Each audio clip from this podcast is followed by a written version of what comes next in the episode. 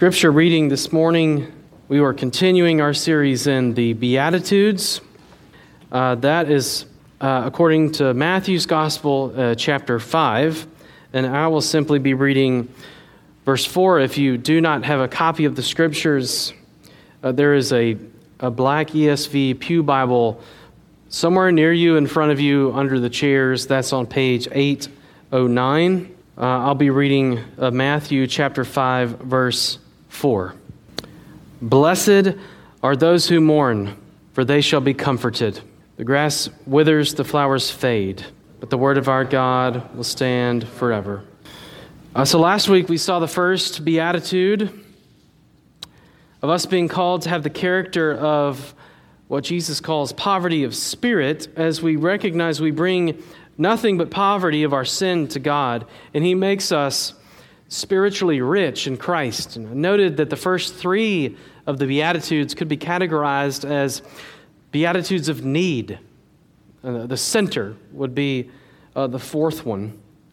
But here we're in the second Beatitude, uh, that of mourning, which I've already mentioned has not only touched uh, some lives in our congregation recently in the last week, uh, it's, always, it's always there.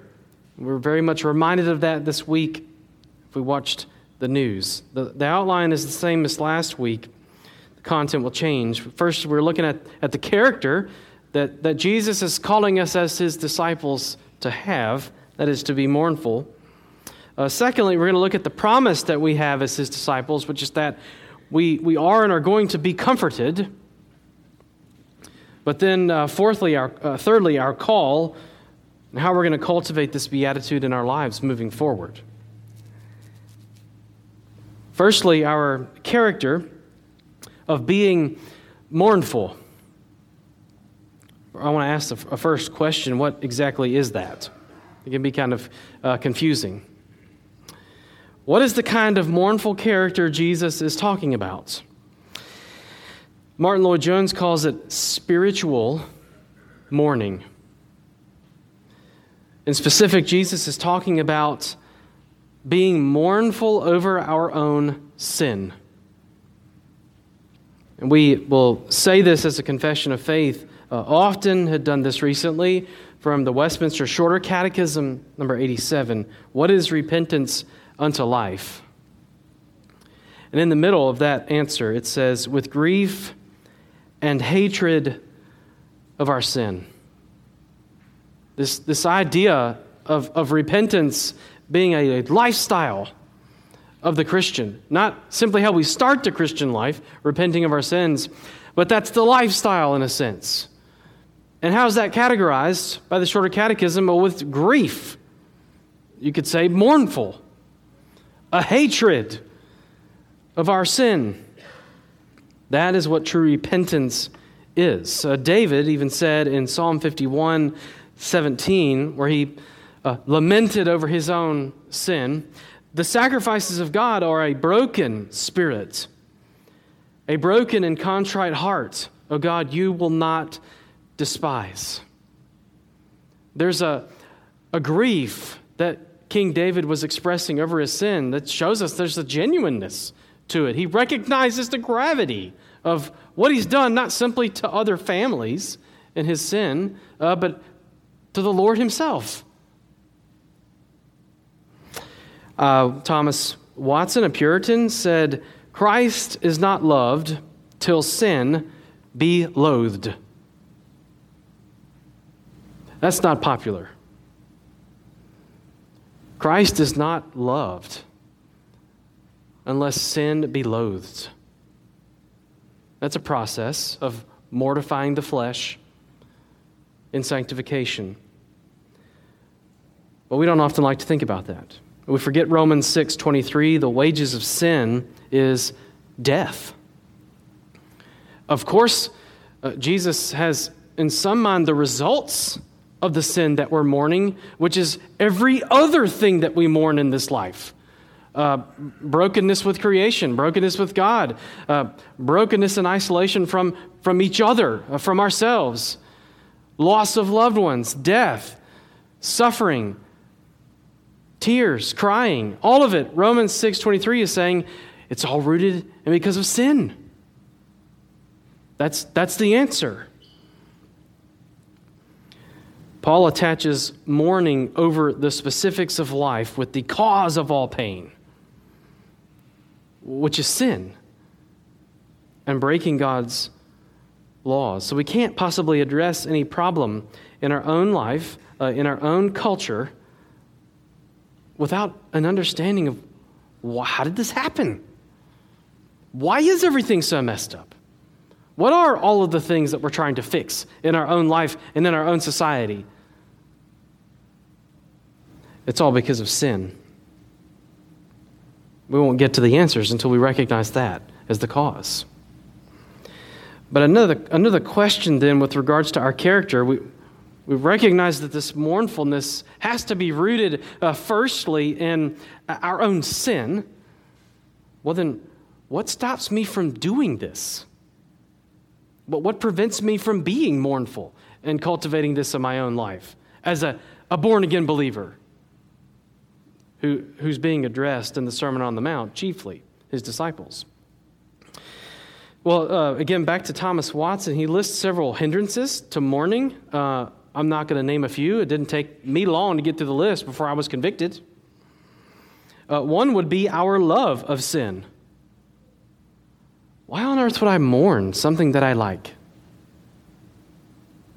Even though it poisons me and, and messes up my life. But it promises not to. Well, I love my sin too much.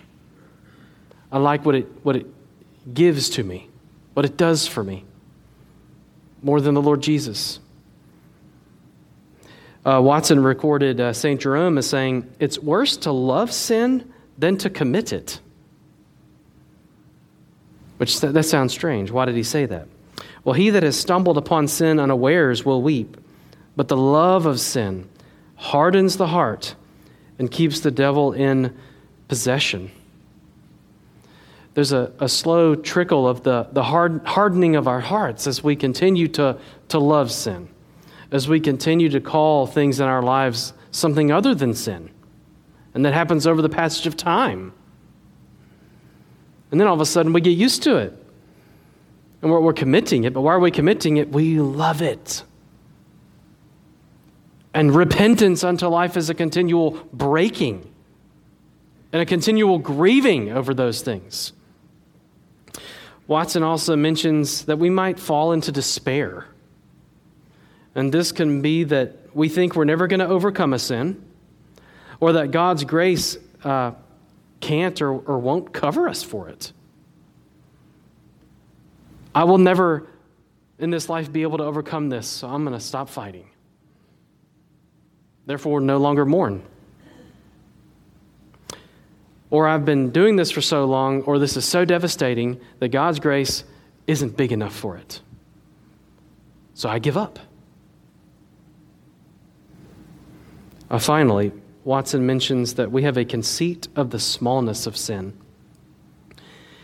It's not a big deal.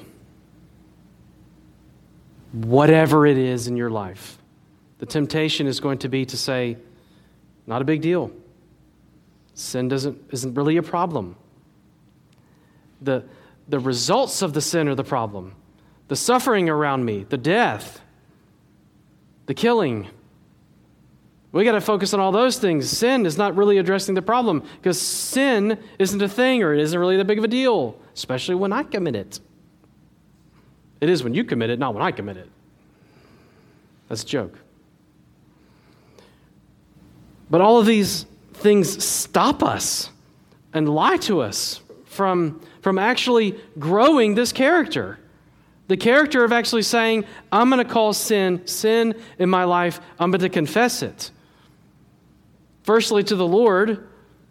Secondly, to whoever else I've affected by it. And I'm going to continue a life of repentance, which is a grieving, a, a mourning over sin. This is something, uh, if you had to ask yourself this question this morning, how would you answer it? When did I last mourn my own sin? which would require us to actually start to do the hard heart work of thinking through I'm pretty sinful. Let me list, let me list some things in a journal or in prayer. And then you start to realize Watson's wisdom of like, well, the despair and the difficulty of maybe even wanting to call ourselves a believer. But, but that's how we're growing in character by, by growing in our desire to mourn over our sin, which is the reason. Sin is the reason why there is death, why there is destruction, why there is devastation everywhere, in all countries, in all governments, in all families. This is the remedy. This is the source of the problems is sin not something else. Everything else is a result.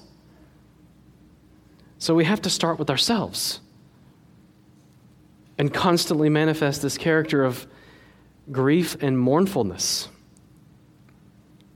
for our sin. But again, like the rest of the Beatitudes, there's this kind of hard shift, this paradox that, that hits us right here. Blessed are those who mourn, for they shall be comforted comforted. This is the promise to all disciples of Christ that there is going to be a comfort in the midst of our mourning, which is why we can mourn. There's two things I listed last week about the coming of the kingdom of heaven uh, regarding the poor in spirit. Uh, we receive these promises and the Beatitudes now, but also not yet. It's the same with this comfort. Now, uh, firstly, with the now of the promise of our comfort. This is in the future tense. When he says, uh, for they shall be comforted, that, that's a future promise. However, uh, I, I don't think Jesus is saying that there's no comfort now for those who mourn over their sin. Why would that be? Uh, it's very interesting. Uh, the word that is used for comfort is an interesting Greek verb called parakaleo. Why would I say that weird word to you? Well, you might remember in John chapter 14 that Jesus promises that when he leaves, he's going to give the Helper, who is the Holy Spirit, whom the Father will send in my name. He will teach you all things and bring to your remembrance all that I have said to you. So he's, he's saying, I'm going to I'm going to go, but I'm going to send you the helper, who is the third person of the Trinity, the Holy Spirit. He's going to teach you everything from my word and help you to remember as you grow as a Christian, which is going to partly be Him working in our life to hopefully mourn over our sin. But remember our Redeemer, too. But the word for the helper in John chapter 14 is paraclete. It's the same root as to be comforted. So Jesus is saying, I'm, I'm going to send you the helper, who's the encourager or the comforter. Well, he's already done that. Now, that's who indwells the heart of a believer, the comforter. Reminding us of the scriptures. But, but it goes further. Also in 1 John uh, chapter 2, verse 1, it reads like this My little children, I'm writing these things to you so that you may not sin. But if anyone does sin, we have an advocate with the Father, Jesus Christ, the righteous. The Word for advocate. 1 John 2. Paraclete. Encourager. Comforter. Jesus is being proclaimed here by the Apostle John as being the comforter as well. So, ironically, in John 14, when he's speaking to his disciples, he's saying essentially, I got to go. But I am your comforter who is sending you a comforter. Of course, he's already He's already done this. Of course, we have this advocate who is a comfort for our sins, Jesus Christ, the righteous, because we are saved from the penalty of our sins right now because he's already saved us.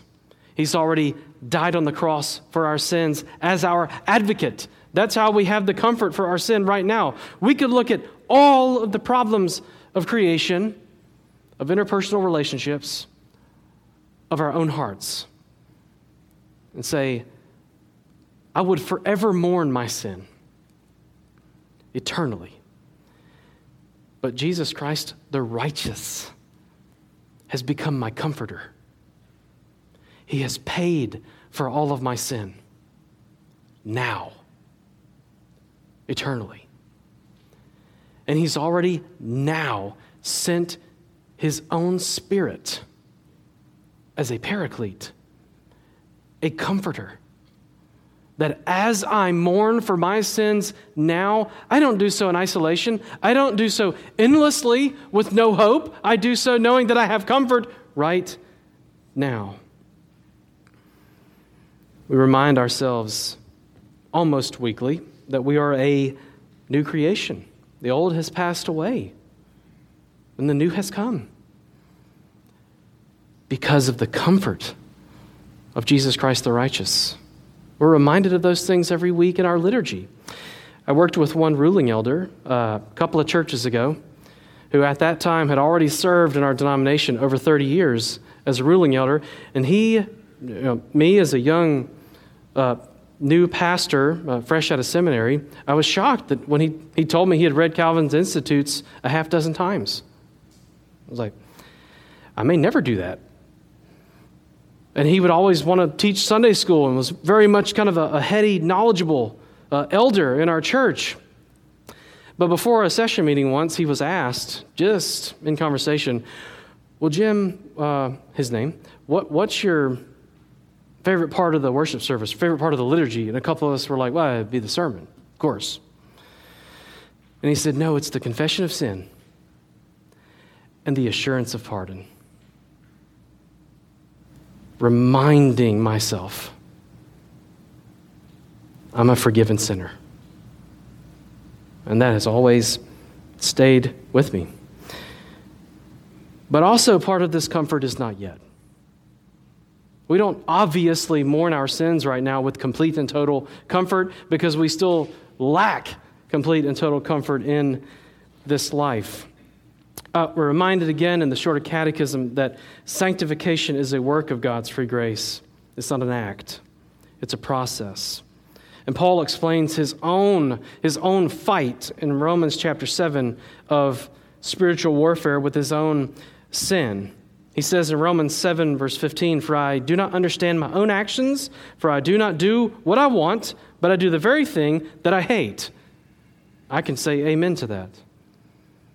He's not saying he's giving up in the battle or that he just loves his sin, he wants to sin over and over. He's actually saying the opposite. He's saying, I'm so frustrated in my Christian life that I'm still sinning and I'm fighting it. It's a battle, and it always will be until we're eternally comforted forever. Verse 20 of Romans 7 Now, if I do what I do not want, it is no longer I who do it, but sin that dwells within me. He's recognizing that's not my identity. I'm no longer a quote unquote a sinner because I'm united to Christ, but I fight the sin. Still, verse 24 Wretched man that I am, who will deliver me from this body of death? Thanks be to God through Jesus Christ our Lord. There he recognizes his comfort, though it's not perfect yet, still resides in Jesus because he's been delivered from ultimate warfare. We remember from Jesus' own life, he weeps at the death of Lazarus, then he raises him. And Paul says in 1 Corinthians 15 that the resurrection enables us to grieve with, with hope. That is not only at the funeral, that's every time we think of our sin. We can grieve with hope knowing it's been defeated, but it will ultimately be defeated perfectly in our own life. But still, it's not yet recognized last Sunday afternoon in Greenwood with Merrill's mom's funeral, I was thinking of Psalm 23. Even though I walk through the valley of the shadow of death, I will fear no evil, for you are with me. Your rod and your staff, they comfort. They comfort me. Now, but, but even in the midst of the grief and the sorrow and the loss, there's, there's the hope that, that David had a picture of from Psalm 23 that there'd be another shepherd who would not only walk with us through the valley, but we could trust because he's already walked the worst valley for us. We have the promise of Isaiah 25, verse 8. He will swallow up death forever, and the Lord God will wipe away tears from all faces, and the reproach of his people he will take away from the earth. The, the, the promise from the prophet, as these families go into exile, is this will eventually end. Death will be defeated, tears will be wiped away, but he also mentions the reproach will be swallowed up, the sin that's the cause of all the death and the destruction will be removed. But then, after the death and the resurrection of Jesus, the Apostle John again in Revelation records this in chapter 21 He will wipe away every tear from their eyes, and death shall be no more. Neither shall there be mourning, nor crying, nor pain anymore, for the former things have passed away the mourning over sin is temporary. Therefore, we should be encouraged to fight sin. But be encouraged even in the midst of any grief. It's temporary. Jesus has already fulfilled Isaiah 25. We read that in the Gospels, but it's promised again in Revelation to be completed. That's a promise from Jesus. But finally, what then is our call? That, that we are obviously to continue to mourn our own sins, uh, that we are to embrace the comfort that we have now, but there's two brief things. One would be actually to mourn the sin of others.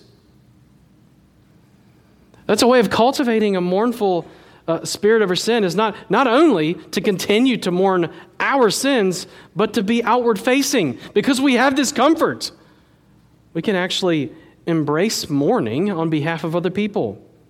Where am I getting this from? Well, Psalm 119, 136. My eyes shed streams of tears because people do not keep your law. Mourn the sins of others especially when they're so lost. They don't even understand that they're lost. They don't understand the massive amount of destruction that's ongoing in their life that they're causing because of continued disobedience to God's law, because they don't know God. Mark chapter 3, verse 5. And he looked around at them with anger, grieved at their hardness of heart.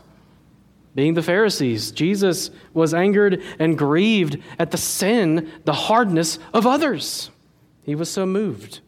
Luke 19 41. And when he drew near and saw the city, he wept over it. Jerusalem.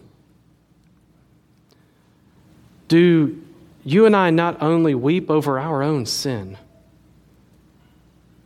but weep over the sins of our neighbors in our neighborhood, our, our city of Hernando, our, our county, our state, our country. Mourn the sins of others. Jesus weeps over the sin of Jerusalem. He's so affected. We must bring other people into this blessing of mourning, maybe by showing them that we mourn our sins, but that we mourn their sin. By even talking to them about it, what it does to them, how it hurts the Lord. Sin destroys. It's why there is social injustice, racism, abortion, all the problems of our society, sin. It's why there is breakdowns in governments, in countries, in families, in individuals. We become outward facing with this knowledge and, and interactive in evangelism. How could we not when we know the solution, the root cause of all problems? But secondly and finally, our call is not simply to mourn the sins of others, but to become what I'll call a mournful comforter.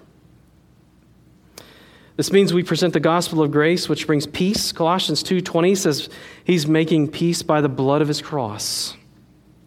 This means we talk to people about their sin, about our Savior who has saved us from our sin. We mourn, grieve, and weep if they reject it. We move toward the sinfulness of others because we know what the cure actually is. We move toward those suffering under the consequences of their sins who live in brokenness. We move toward those who are Christians who mourn the consequences of their sin or who are themselves touched by death and their families.